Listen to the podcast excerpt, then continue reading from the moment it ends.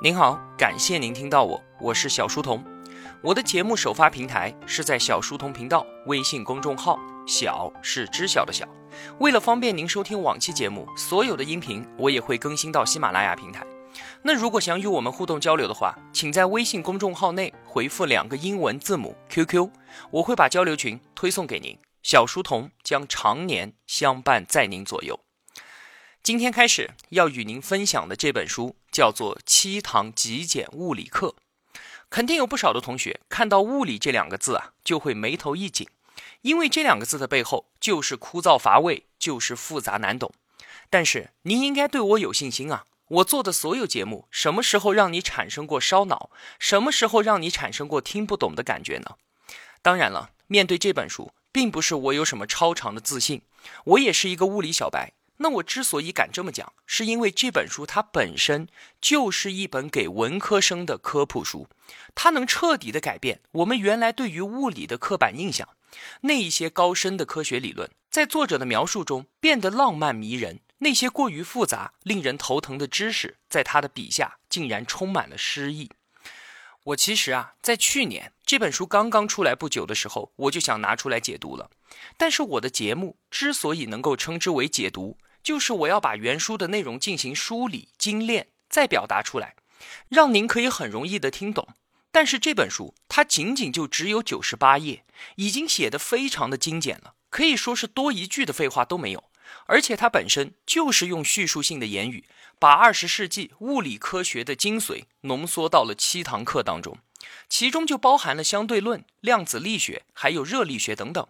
而出人意料的是，他们被作者写得极其的易懂，已经不需要我再做过多的人话翻译了。这也是为什么市面上没有这本书的解读版本的原因。但是啊，即便如此，我还是不愿意放过它，因为它展现给我的物理世界，竟然是如此的精妙至极和如此无与伦比的美轮美奂。我终究还是不忍心让您与它失之交臂，纵然。不需要我对它进行大刀阔斧的解读，我也心甘情愿用我自己的转述方式把它分享给您。所以，这就是为什么分享这本书的标题没有叫做解读，而是叫做转述的原因。只要你对我们所处世界的真相还抱有一丝的好奇，只要你对头顶的璀璨星空还抱有一丝的向往，那么你一定会爱上它的。本书的作者。这一位站在我面前，轻轻挥动了一下手指，就能拉开一个迷人星河的魔法师，叫做卡洛·罗韦利。他今年六十一岁，是一名意大利理论物理学家，在美国和法国都生活过。罗韦利还特意为我们中国的读者写下了一段话，在这本惜字如金的小书当中，能够有一段专门给我们中国读者的文字，我还真有一点小感动。罗伟丽说：“啊，在他小时候，我们中国对于西方来说，那是一个遥不可及的存在。他读过老子，读过李白，读过曹雪芹和毛泽东的作品，深深的痴迷于我们遥远而又丰富神秘的东方文化。后来呢，随着他结识了很多的中国朋友，才渐渐的意识到，中西方的差距远没有他想象中的那么巨大。在两种文化之中，人们对于美、对于知识、对于探索的痴迷都是一样的。”我们处在一个幸福的时代，世界上不同的文化正在彼此融合，成为一个更加丰富多彩的全球文明。他说啊，这本小书正是我对这种融合的微小努力。一个科学家眼中的宇宙，它广袤无垠，它奇妙绚丽，它神秘莫测。我很骄傲地将这些想法分享给你们，我的中国朋友们。七堂极简物理课。被誉为是继《时间简史》之后最成功的大众科普读物。作者之所以会萌发写这本书的念头，是因为在他看来啊，我们绝大多数人都处在一个比较尴尬的境地。这就有点像是哥白尼在提出了日心说之后，绝大多数人仍然相信地心说一样。同样的道理，在二十世纪的时候，随着相对论、量子力学、量子理论的提出，其实我们人类对于整个世界的认知已经发生了戏剧性的颠覆。可是这些颠覆性的认知并没有渗透下来，让每个人都能够有所了解。我们对于时间、对于空间这些概念，都有着自己最直接和最感性的认识。这就像是我们站在地球上。看到的分明就是太阳和星星在围绕着我们旋转一样。而随着对物理知识的了解，你就会发现，现实中的真相其实与我们日常生活中的那些理解相去甚远。我们的那些常识和经验，就像是现实中的模糊视觉，因为它不够细致清晰，考虑的还不够周全。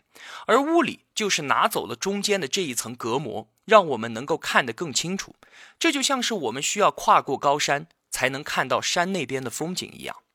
所以说啊。作者就是想用一种简单的方式，一种强调物理之美的方式，告诉更多的人这些知识。这是一本写给像我这样对于现代科学知之甚少的人的书。当我们一起看完之后，你就会发现自己的内心已经发生了某种质的变化。书中如同故事一般的理论和学说，将引领我们打破意识的局限，去重新思考那些原本看似理所当然的现象。我曾经啊，在网上看到这样一段很美很美的推荐语，说我们好奇生命的起源，于是追溯物种进化的历程；我们好奇植物的模样，于是记录花开花落的瞬间；我们好奇风雨的方向，于是飞上天空去寻找远方；我们好奇脚下的泥土，于是我们漂洋过海跟随板块的踪迹；我们好奇海洋的神秘，于是追寻它的广袤，探索它的深邃。我们好奇空气，我们好奇水，好奇一切固有的存在为什么理所当然？我们永远年轻，永远热泪盈眶，我们永远好奇，永远充满诗意。我们对于这个世界的好奇心，让我们源源不断的表达着自己炽烈的热爱。我们好奇时间为什么会流逝。我们好奇宇宙究竟是什么？我们好奇相对论和爱因斯坦，我们好奇空间和时间有着怎么样的关系？而这一切的好奇都值得被尊重，都可以通过这样一本书来获得满足。这本书就是《七堂极简物理课》。后面的时间就让我把这本书转述分享给您。这将是一场新奇的冒险，一次难忘的旅程，给自己仰望星空的面庞一次彻底的满足吧。那么。我们就开始喽。第一课：最美的理论。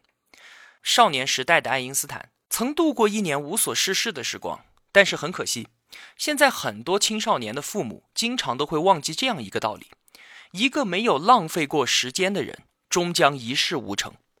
那个时候啊，爱因斯坦他因为受不了德国高中严苛的教育制度，就中途辍学了，回到了他位于意大利的家中。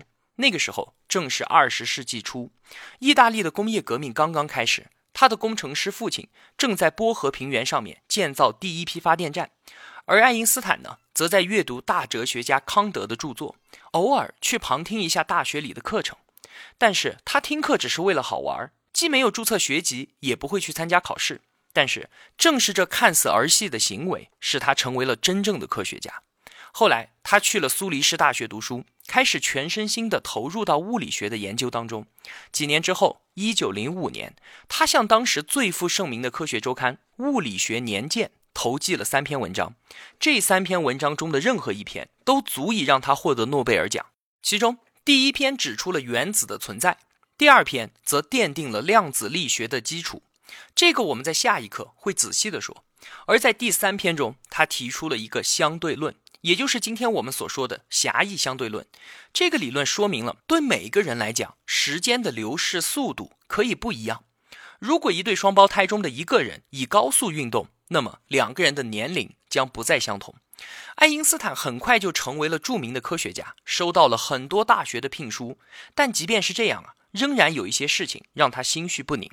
他提出的相对论立刻就获得了一片赞誉，但是他与我们对引力的了解，也就是自由落体的认知产生了矛盾。他在写一篇总结相对论的论文的时候，发现了这个问题，于是对于伟大的物理学之父牛顿那个著名的万有引力学说提出了质疑。他说：“我们能不能够修正一下这个理论，让它不再与新生的相对论水火不容呢？”为此啊，他陷入了深思，并且花了十年的时间来解决这个问题。他在这十年里面疯狂的研究、反复的实验、不停的犯错，甚至陷入了混沌。他发表过错误的论文，有过各种灵光乍现的想法，也曾经误入歧途。终于，在一九一五年的十一月份，给出了完整的解答，就是一个全新的引力理论，他称之为广义相对论，这是他的杰作。伟大的苏联物理学家列夫·朗道称之为最美的理论。世界上啊，有许多感人至深、无与伦比的伟大作品，比如说莫扎特的《安魂曲》，荷马的《奥德赛》，西斯廷礼拜堂的《穹顶画》，莎士比亚的《李尔王》。想要领悟这些作品的妙处，都要经历一个从头学起的过程。但是最终获得的回报将是百分之百美的享受。其实啊，除了美感之外，这些作品都还能为你提供一个观察世界的全新角度。而广义相对论呢？这一颗爱因斯坦的明珠，也正是这样一件杰作。我还记得自己对于这个理论初有心得时的激动心情。那是在大学最后一年的夏天，我在一片海滩上沐浴在希腊风情的地中海艳阳之下。因为没有学校课业的打扰，学生在假期里面往往能够更加专注的学习。我当时正在研读一本书，书页的边缘被老鼠都咬烂了。每当我忍受不了大学那些无聊的课程的时候，我就会干脆跑回位于山区的家里面。我的家不成样子，有一点嬉皮风格。我每天晚上都会用这本书堵住那些可怜小动物的洞口。此刻，我时不时地从书页中抬起头，看看前面波光粼粼的大海。我仿佛看到了爱因斯坦想象中那个弯曲的时空，这简直就像魔法一样，宛如一位朋友在我耳边低声细语，告诉我一个不同凡响却又不为人知的真相，瞬间揭开了遮蔽真相的面纱，展现出一个更简洁、更深刻的秩序。自从得知地球是圆的，并且还像疯狂的陀螺一样旋转之后，我就认识到事实并非如表面所见。每当我瞥见事物新的一面的时候，我都会激动不已。这意味着又有一层面纱要被揭开了。在历史的长河当中，我们的知识领域里面先后出现过很多次的飞跃，但是爱因斯坦完成的这一次飞跃，或许是无与伦比的。这是为什么呢？首先是因为一旦我们掌握了其中的精髓，这个理论便简洁的惊人。下面我们就来简单的叙述一下。牛顿试图解释物体下落和行星运转的原因。他假设在万物之间都存在着一种相互吸引的力量，称之为引力。那么，这个力是如何牵引两个距离甚远、中间又空无一物的物体呢？这位伟大的现代科学之父对此是显得谨慎小心，都没有敢大胆地提出假设。牛顿想象物体是在空间中运动的。他认为空间是一个巨大的空容器，一个能够装得下宇宙的盒子。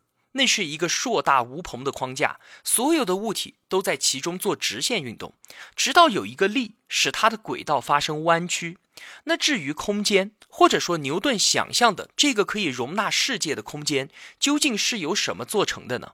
牛顿他自己也没有给出答案。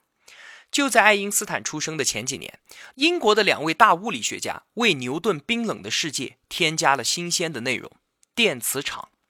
所谓的电磁场是一种无处不在的真实存在，它可以传递无线电波，可以布满整个空间，它可以震动，可以波动，就像起伏的湖面一样。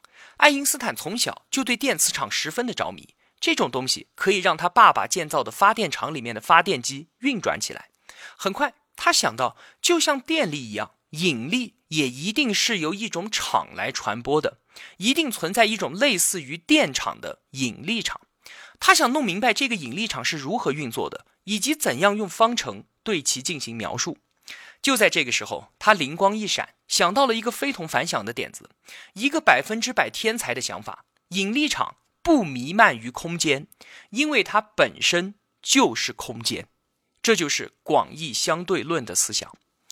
其实啊，牛顿所想的那个承载物体运动的空间，与引力场是同一个东西。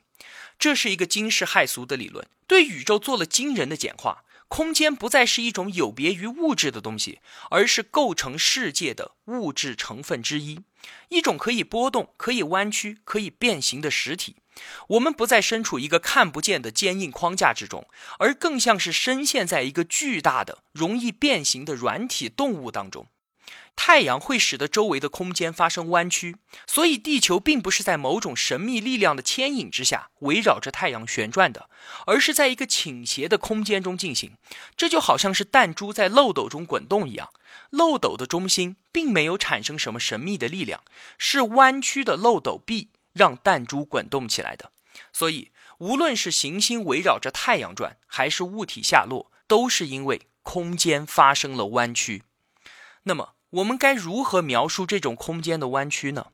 十九世纪有一位伟大的数学家已经写出了描述二维曲面的公式，他还让自己的得意门生将这一理论推广到三维乃至是更高的维度曲面。这位学生名为黎曼，他就此问题写了一篇重量级的博士论文。但是当时看起来啊，全然无用。论文的结论就是，任何一个弯曲空间的特征都可以用一个数学量来描述。如今我们就称之为黎曼曲率，用大写的 R 来表示。后来呢，爱因斯坦也写了一个方程，将这个 R 与物质的能量等价起来。也就是说，空间在有物质的地方就会发生弯曲，就这么简单。这个方程式只有半行的长度，仅此而已。空间弯曲这个观点现在变成了一个方程。然而，这个方程中蕴含着一个光彩夺目的宇宙。从此，广义相对论这一神奇的宝藏向人们展现了一连串梦幻般的预言。他们看上去像疯子的胡言乱语，但是最终却都得到了证实。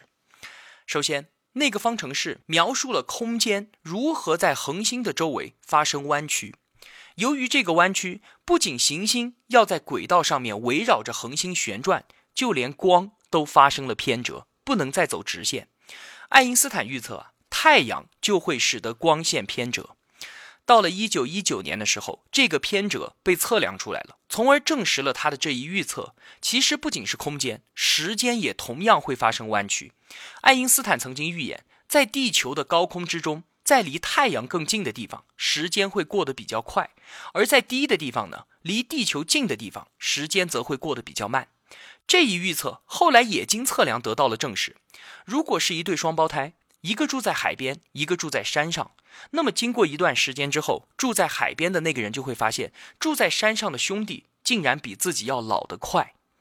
然而啊，好戏才刚刚的开始。当一个巨大的恒星燃烧完自己所有燃料的时候，它就会熄灭，残留的部分因为没有燃烧产生的热量支撑，就会因为自身的重量而坍塌，导致空间强烈的弯曲，最终塌陷成一个真正的洞，这就是著名的黑洞。在我上大学的那个时候啊，世人都还不太相信这个神秘理论的预言。如今呢，天文学家已经观测到宇宙中有大量的黑洞，并对它们进行了详尽的研究。这还不算完，还有更精彩的。整个宇宙空间都是可以膨胀和收缩的。爱因斯坦的方程指出啊，空间不可能一直保持静止，它一定是在不断的膨胀的。一九三零年，人们确确实实就观测到了宇宙的膨胀。这个方程还预测，这个膨胀是由一个极小极热的年轻宇宙的爆炸所引发的，这就是我们现在所说的宇宙大爆炸。人类再一次经历了这样的事情。起初没有一个人相信这个理论，但是大量的证据纷纷出现在我们眼前，直到在太空中，我们观测到了宇宙背景辐射，也就是原始爆炸的余热里弥漫的光。事实证明啊，爱因斯坦方程的预言是正确的。此外呢，这个理论还说，空间会像海平面一样的起伏。目前人们已经在宇宙中的双星上观测到了引力波这种效应，与爱因斯坦理论的预言惊人的一致，精确到了千亿分之一。还有许多其他的例子，在这里就不一一的细说了。总之。爱因斯坦的理论为我们描绘了一个绚烂多彩而又令人惊奇的世界。在这个世界里面，有发生爆炸的宇宙，有坍塌成无底深渊的黑洞，有在某个行星附近放慢速度的时间，还有像大海扬波一般无边无际延展的星际空间。我那本被老鼠咬破的书，把一切一一呈现在了我的眼前。这并非痴人在犯傻时随口编的故事，也不是那地中海的骄阳让我晕头转向，更不是粼粼的海水让我产生的幻觉。这些都是事实，或者更确切地说，是对事实的惊鸿一瞥。比我们平日里模糊庸常的见解要高明一些。这样的事实看似就和我们的梦境是由同样的材质构成的，但是无论如何，的确比我们平日那些云雾般的梦境要更加的真实。所有的这一切都源自一个朴素的直觉，那就是空间和引力场是一回事。这一切也可归结为一个简洁的方程。当然了，要先学习和消化黎曼的数学。才能够解读和使用这个方程，这要花很多的功夫，付出一些辛苦才能够做得到。但这总比感悟贝多芬晚期弦乐四重奏的神秘之美要容易得多吧？无论是欣赏艺术还是领悟科学，我们最终得到的将是美的享受和看待世界的全新视角。好了，今天的分享就到这里。后面的转述我会很快更新的。如果我的付出对您有帮助的话，也希望您愿意帮助我。一个人能够走多远，关键在于与谁同行。我用跨越山海的一路相伴，希望得到您用金钱的称赞。我是小书童，我在小书童频道与您不见不散。